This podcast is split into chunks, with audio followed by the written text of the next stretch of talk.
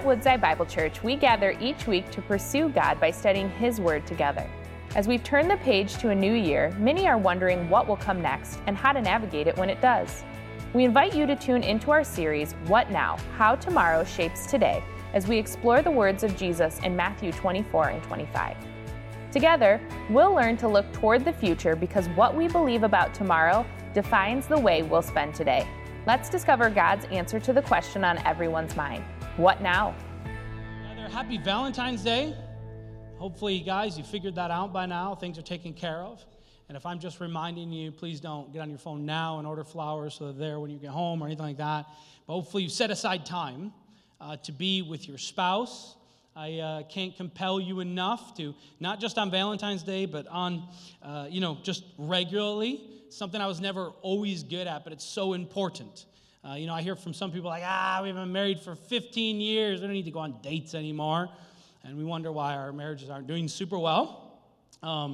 It's been really cool, even in this season. Well, we have practice for soccer three nights a week and games on the weekends. Right now, Sarah and I still, in the midst of this, are able to get together once a week and have time together alone. I think it's so important for us as husbands and wives in many seasons, in all seasons, to be able to date one another. So if you're not, leave today. Forget everything else I'm saying. You need to date your spouse when you leave here, okay? Everybody good with that? All right, cool. We're alive and we're ready to open God's Word. We're in Matthew chapter 24 this morning. Matthew 24.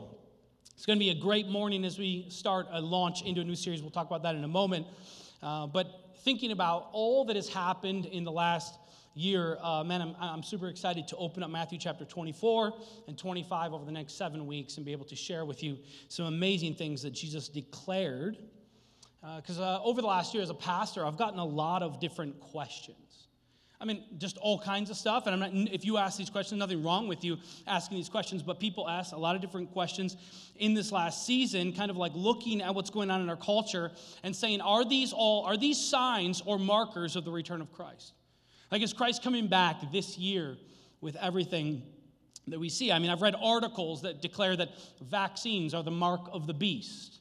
I've watched YouTube videos declaring that Christ will, in fact, come back this year in 2020, and here we are in 2021. And a host of other claims, lots of different claims. And now I totally understand. I don't make light of what I'm saying, right? I totally understand, and my heart goes out to many people, including myself, it's been a crazy year. It's been overwhelming. A lot has been happening. Things have been all over the place. It's caused people to have heightened anxiety. People, if you wrestled with anxiety before 2020, it only fanned the flame of that in 2020 even more so. People have wrestled with heartache and emotions, and many looking for answers, asking questions like, what is happening in the world around us? And as we look into 2021, as we come out of that, people are asking, what now? What is this year going to look like? What are we going to do now? What is God doing in the world around us? And how should we live in light of what God calls us to? And what does God say about the future? What does God say is going to happen in the future? And then in light of that, how does it impact how I'm called to live today? And so we're going to look at Matthew chapter 24 and 25 as we walk up to getting closer to Easter. And Matthew 24 and 25 is known as the Olivet Discourse, meaning it's a discourse given on the Mount of Olives.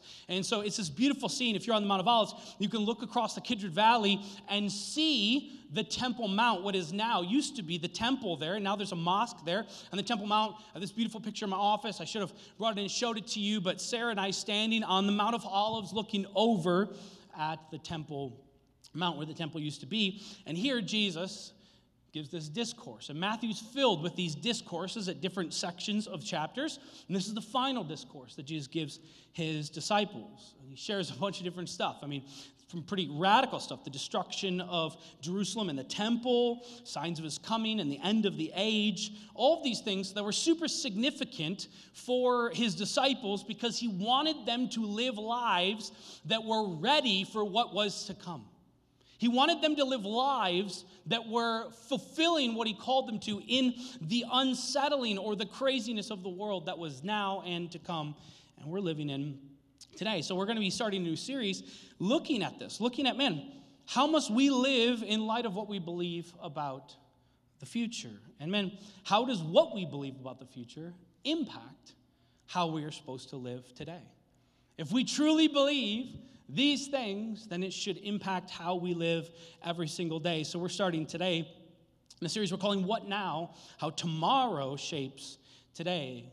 And I'm super excited to see what we believe about the future and what it should do to our everyday lives and how we fulfill what God has called us to. So we're going to be in Matthew chapter 24. You want to look there with me. We're going to look at the first 14 verses and a few different sections of Scripture and just see three things that Jesus declares as he says in these moments that he's talking to his disciples. Now, a little bit of context. Later on, go back and read chapter 21 and 22 and 23 and see a little bit of the context leading up to this passage. I mean, you read back, and the last time we see Jesus going into the temple is Matthew chapter 21 and verse 23, but he's cleansed the temple. I mean, this is a pretty radical scene where Jesus is making whips and like cleaning out the temple.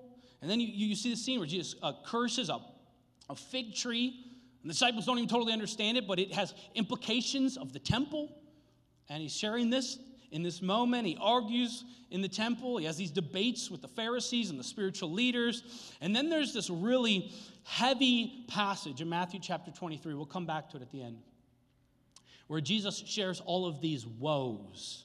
Woe to you, scribes and Pharisees, the religious elite, as their hearts are far from God, but yet they seemingly have it all together. And then out of that, Jesus, at the end of chapter 23, if you want to look there with me, I'll read it real quick. This is the context with which we find Jesus leaving the temple. He says, "O Jerusalem," chapter 23 and verse 37, "O Jerusalem, Jerusalem, the city that kills the prophets and stones those who are sent to it.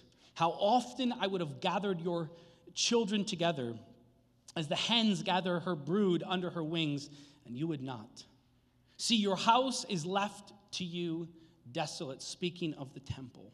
"For I tell you, you will not see me again until you say, 'Blessed is he who comes in the name of the Lord.'" And then he leaves the temple. And that's where we find ourselves today. And the first declaration in literally this great destruction that Jesus declares. Look in the first two verses. Jesus says this, or Matthew says this, excuse me. Jesus left the temple after what I just read for you and was going away. And when his disciples came to point out to him the buildings of the temple, but he answered them, "You see all these things," pointed at the temple, "do you not? Truly I say to you, there will not be left one stone upon another that will not be thrown down." So he's declaring this great destruction of the temple, the central thing within their system of worship. And I mean, this first section is quite audacious, where Jesus says, man, the destruction of the temple is going to happen. But it has major implications because he just got done saying, like, man, in the last verses in chapter 23, it's like, man, "For I tell you, this house is left desolate." And then he walks out of the temple. Now, what it means is he walks out of the temple. He was going away, and we know that he left. He walked down into the valley and came up on the other side in the Mount of Olives, because that's where we find him interacting with the disciples. So he leaves the temple, but it's not just him leaving. This is a major deal. It's a sign after what he shares of him exiting the temple. One commentator says it this way, that he's abandoning it. The temple, never to return, and after that, it has no future except to be destroyed, is what he actually says that's going to happen. Because Jesus knows that we learn later in AD 70, the whole temple was destroyed. Jesus knows the fate that is coming on the temple because of their wrong belief and rejection of Christ. The meaning of the temple is quite amazing, but the disciples, they don't get it. I mean, they don't totally understand the cleansing of it, the cursing of the fig trees, all of these woes and laments to all of the different scribes and Pharisees, but they're still enamored with the building. I mean, like, they walk out, and as they're walking out, they're still like, man, Jesus, look at this building. Now, it's been unbelievable. It took years and years and years and years to build. It was like one of the wonders of the world, the central thing in all of their worship. I love the way the Gospel of Mark says it. In the same text, it says, this is what the disciples say, "Look, teacher, what wonderful stones and wonderful buildings." And then in true form, Jesus blows the disciples' minds. He says, hey, I just want to let you know that there will not be one stone left upon another, for it'll all be thrown down. And he's declaring a destruction of the temple. Like I said, it actually was fulfilled. What Jesus said he knew would happen in AD 7. Jesus left. He's not returning. The temple's been abandoned, and the glory of God's presence, literally in Christ, has departed. And in all honesty, this is Jesus rejecting the Jewish nationalism and those leaders whose power was focused on the temple and its rituals and the rejection of Christ.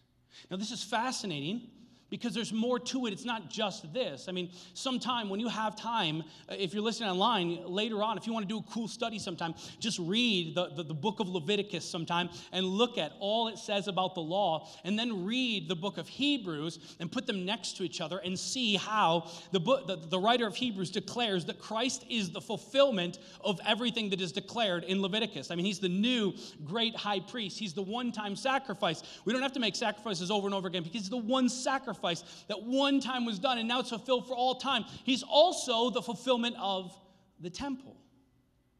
Hebrews, in chapter 8 and verse 4, it says this: now if he, Jesus, were on earth, he would not be a priest at all, since there are priests who offer gifts according to the law. Now listen to this. They serve a copy and shadow of the heavenly things. So they're a shadow, they're a picture of heavenly things. For when Moses was about to erect the tent, he was instructed by God, saying, see that you make everything according to the pattern that was shown on the mountain. But as it is, Christ has obtained a ministry that is as much more excellent than the old as the covenant he mediates is better, since it is enacted on better promises. And what they're writing here is literally all the topic here is the temple, the priest, the sacrifice, all of these realities, he's saying, are but just a shadow of what was to come in Christ. All of them were just a picture of a heavenly reality that is only found in Christ, when Christ comes and he fulfills the temple. I mean, in the Gospel of John, he literally says that. Remember the passage in the Gospel of John, Chapter 2 and verse 19, he says this fascinating words. As he's standing in the temple, he says this: destroy this temple, and in 3 days I will raise it up. Now, they're like confused. They're like, wait, you'll never be able to like rebuild the temple in 3 days. You're crazy. But he wasn't speaking about the temple. In a moment, he was talking about his literal body, which was going to die, and he was going to raise it again in 3 days. He's saying, I am the temple. I am the place where literally true worship of God is now found in me. I mean, later, the Gospel of John, or excuse me, the writer, the Apostle John, writes in Revelation 21, saying, speaking of the new heavens, like where we'll be with God for all of time, says this: and I saw no temple in the city, for its temple is the Lord God Almighty and the Lamb. Did you hear that? That Christ is the Lamb, the temple. This is significant for our passage, because when Jesus exits the temple and declares its destruction, he's doing more than just saying it's going to happen. He's declaring something about himself. And the New Testament teaches with utmost clarity that Jesus Christ is God's glory tabernacled among us. I mean, the beginning of the Gospel of John, it says, and Christ came, he put on flesh, and he dwelt among us. The word literally in Greek is tabernacled. That he is the glory of God in our midst. And Jesus is the temple. Jesus Christ is where God's perfect worship will happen for all time. So when I read this, just some face value stuff, it's amazing that I can read this, and then in history, this actually happened. That when Christ says something's going to happen, it happens.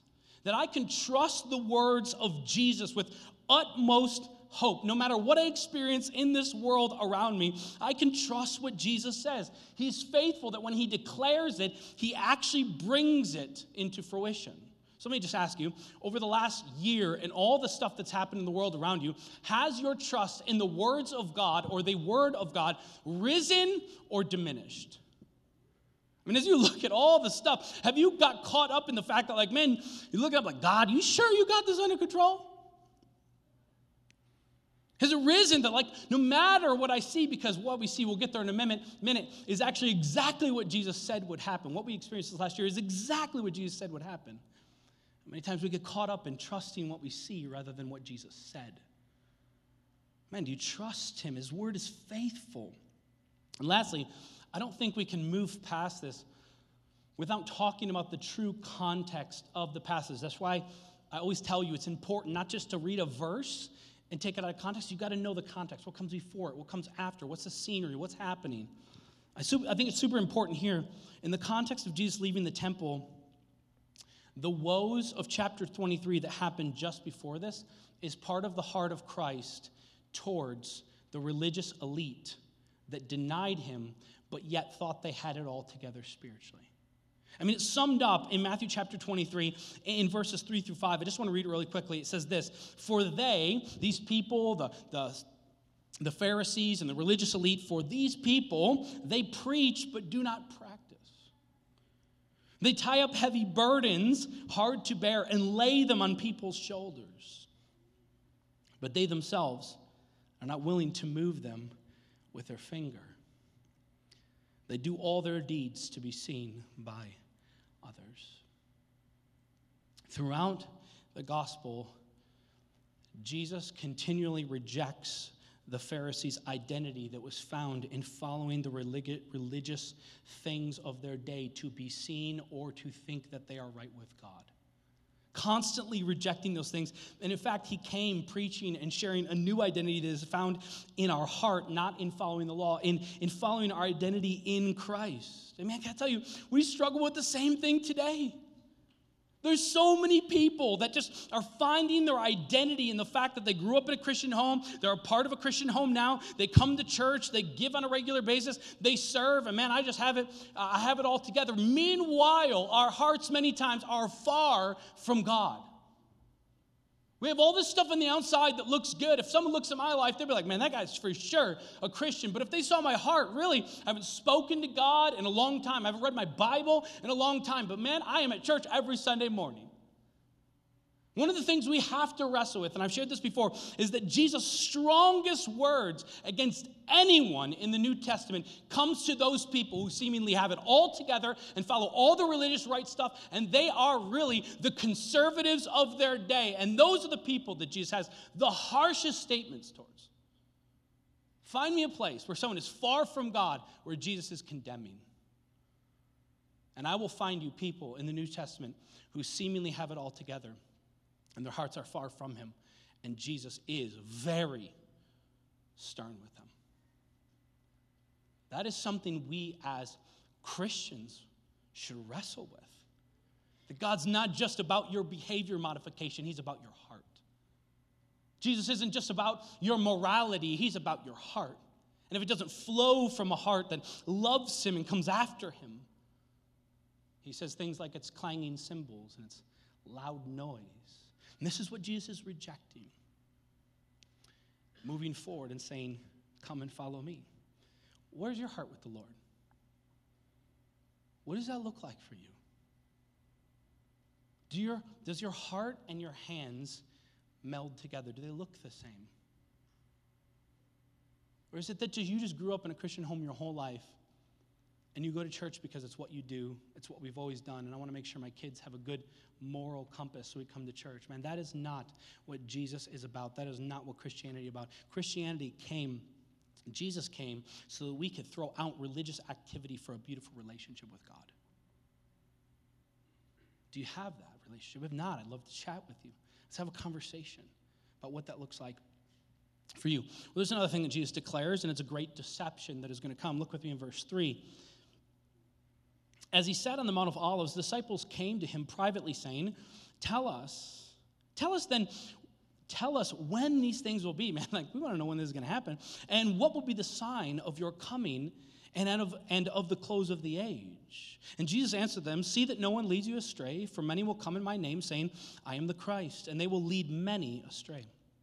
And you will hear of wars and rumors of wars. See that you are not alarmed, for this must take place, but the end is not yet.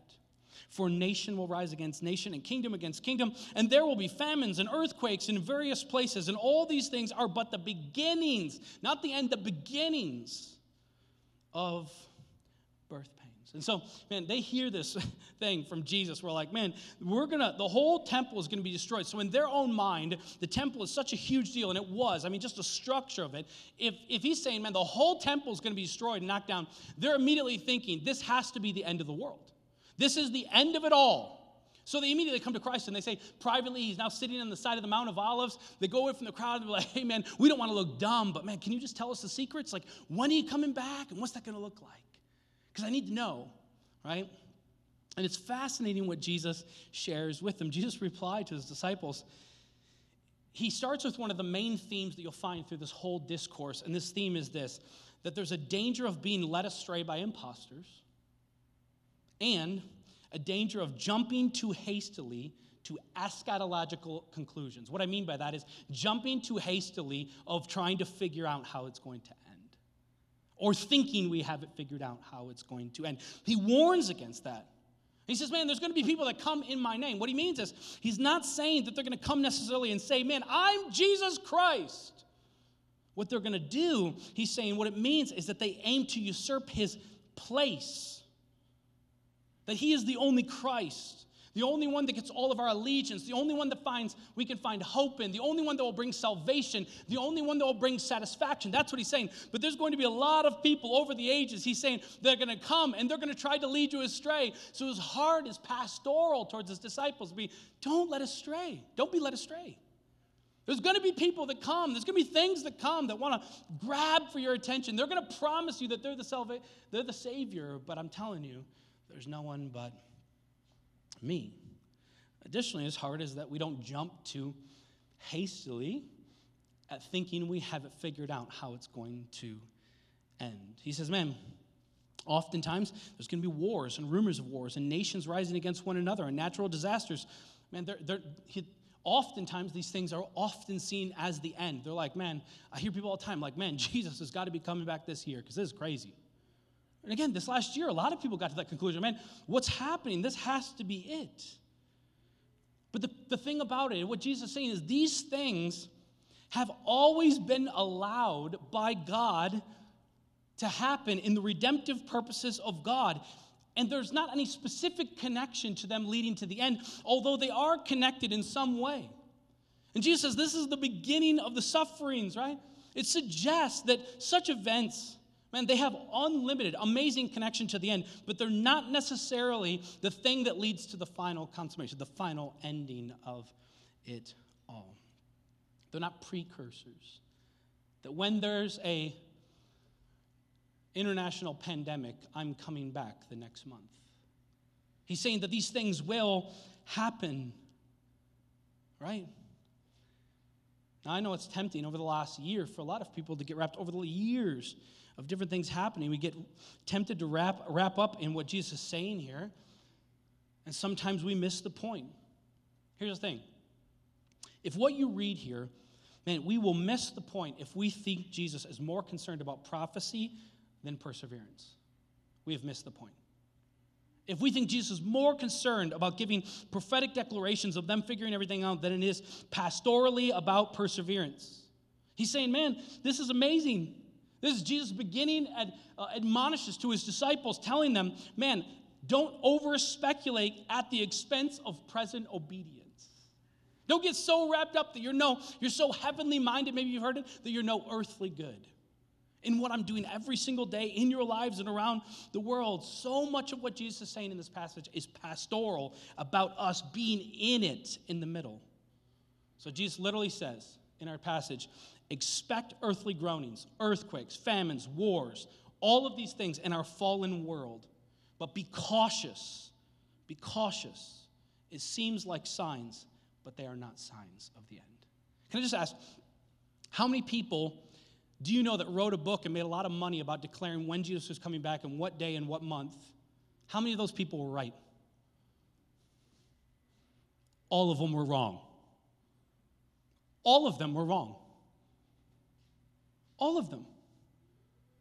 Jesus' heart here is to persevere in the midst of all that has happened. I mean, the word perseverance means to persist in doing something despite difficulty or delay in achieving success. And this is the heart that Jesus has for his disciples. Man, you're going to hear about them some things. You're going to interact with some things. There's going to be things that are overwhelming. But in all of it, I want you to persevere to the end. Keep your eyes fixed on me. And Jesus' heart for his disciples is the heart he has for us today in perseverance. He longs for us not to be led astray, but to continue in following him. And how many times over the year, there's not people that are coming to say, in the last year I can name a bunch of things, but I'm not going to. The people that declare that I am the Savior of the world. They don't come out and say, man, I am Jesus Christ. And there's pastors over the years that declare that they have all of this stuff or this knowledge, right? But what he's saying is it doesn't matter. Whether it's a pastor, a person, a political figure, a group, or an organization, he's saying none of those things or people have what it takes to give you ultimate satisfaction and salvation. That's only in me. Don't be led astray. Don't be led astray. Don't take your eyes off of me. And additionally, he said, man, don't get caught up in all this other stuff.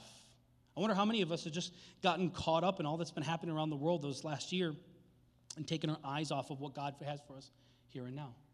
We're so caught up in just watching the news. And we're spending so much less time figuring out how I'm going to love my neighbor through the midst of it. We get caught up in everything that happens. We hear about wars and rumors of wars and nations rising against others and pandemics and lots of other things. And they've grappled our attention. They've stolen our joy. They've inflated our anxiety. And they cause us to ask many different questions. And Jesus' words for his disciples are as relevant today as they were back then. And his words are this: see that you are not alarmed, for this must take place, but the end is not yet. Man, keep your eyes fixed on Jesus. Keep persevering and following him.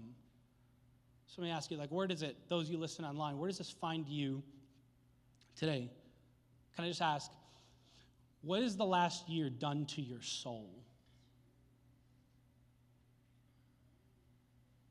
Has it caused you to find a greater beauty in God's story and what God is doing, and a greater faith knowing that he's got your back? Or has it caused your faith to shake, to be man, I don't know. I've been looking at all this other stuff, and I'm allowing all this other stuff to speak into my heart and my mind rather than these things. Don't lose heart.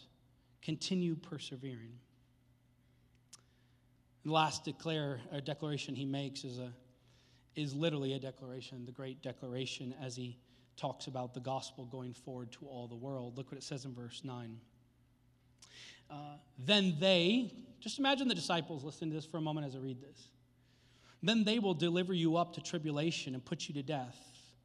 And you'll be hated by all nations for my name's sake. Thank you, Jesus. And then many will fall away and betray one another and hate one another. And many false prophets will arise and lead many astray. And because lawlessness will be increased, the love of many will grow cold. Thank you, God, that's very encouraging. But the one who endures to the end will be saved, and the gospel of the kingdom will be, not might be, will be proclaimed throughout the whole world as a testimony to all the nations, and then the end will come. Imagine the disciples are hey, tell us when it's going to happen, how it's going to happen. He's all right, you buckle up. You're going to be hated. You're going to be persecuted. There's going to be people in the church and outside the church. I mean, all this stuff's going to happen. They're wait a minute, Jesus, when's this? Don't tell me this. That's the craziness of what he shares. If you're a disciple of Jesus, you're thinking man, he's dead. He rose from the grave. This is glorious. He overcame death. We are with him. We're going to take over the world. And then Jesus is I'm out. You're going to experience all this stuff. Enjoy. I mean, this is the fascinating thing. He says, man, from outside of the church, expect tribulation and martyrdom. And as they are hated by all people for my name's sake. And then from inside the church, this is what I want you to expect. I want you to expect that many are going to fall away. They're going to betray each other. They're going to hate you. There's going to be false prophets. There's going to be a lack of God as a love for the world actually increases. This is exactly what we've seen play out in history since the time of Acts until now. Outside of the world, all over the world, Christians are hated and martyred. Inside of the church, we see people fall away as they love the world more than they love Jesus. They turn on one another. They hate one another from the time of Acts when Christ left till now. Man, this is a lesson for us today. Jesus' heart for us today is the same. We need to rid ourselves of this utopian dream that someday, before Jesus' return, the church will be free from suffering. It's not what we find in Scripture. Jesus actually tells us something quite different.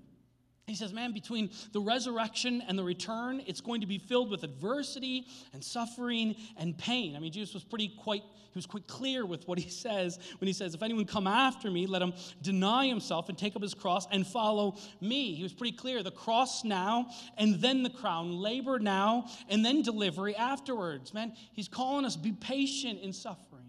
Endure, breathe in, breathe out. Trust that God will work everything out for good. The baby will soon be born. And the hard and long labor will not go without worth. It's just the beginning of labor pains, he says. And then finally he gets to some encouragement in verses 13 and 14. After all these negatives, first he says, man, the one who endures to the end will be saved. He's not saying the end of the age, like he's saying to the end of their life, the one who endures, that perseveres through, will be saved. That throughout Scripture, man, the following Jesus is clearly set out as a marathon, not a sprint. That as we endure, we persevere through all that God has called us to, he says those will be saved. He's not saying like if you persevere, you'll be saved because of it. He's saying that the mark of someone who truly follows Jesus will persevere even through adversity to the end. It's part of the mark. It's called perseverance of the saints, that we as followers of Jesus, if we're true followers of Jesus, we will persevere to the end. And then the second one is super encouraging.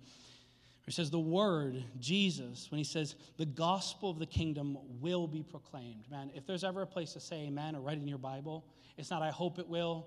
It's not if it's going to say it will be proclaimed through the whole world as a testimony to the nations, and then the end will come. The end will come, he's saying, when the gospel has gone outside of the Jewish community and into the unknown world, which we are all a part of, which we get to say amen. But what's amazing about this text, and this is where I want to land, is he says that no matter what the troubles are in the world, no matter if there's a pandemic internationally, no matter whether there's economic downfall, no matter if there's divisions all over the world we're experiencing today, then and back now, no matter what the troubles are in the world, it will not hinder the progress of the kingdom of God. It will not hinder it. Instead, in all of those adversities, in all of those problems and pandemics and unrest and all these different things, we're actually giving opportunity to push forward the kingdom of God. In all of that, God says, that is where your opportunity is to push forward the kingdom. It's not hindered. It's actually advanced in that moment.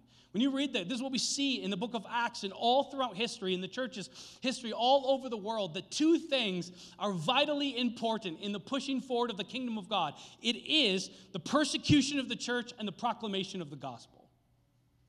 Jesus said it from the beginning. We see it throughout church history. We should not be surprised, no matter what is happening in the world here and around the world. In the mix of that, God is doing powerful things to push forward the kingdom of God. So I want to say this with the utmost respect. It's this. Instead of us as followers of Jesus taking time to try to decode current events, famines, earthquakes, wars, rumors of wars, pandemics, and all the rest, we need to first and foremost spend our energy on the Great Commission to go and make disciples of all nations. Can I tell you? One day when Christ returns, you will not be, and I will not be commended on how accurately we predicted the date of Christ's return. Rather, those of us who have spent our time, our energy, and effort taking the good news of the gospel of Jesus to our neighbors and our networks and the rest of the world will hear, well done, good and faithful servant.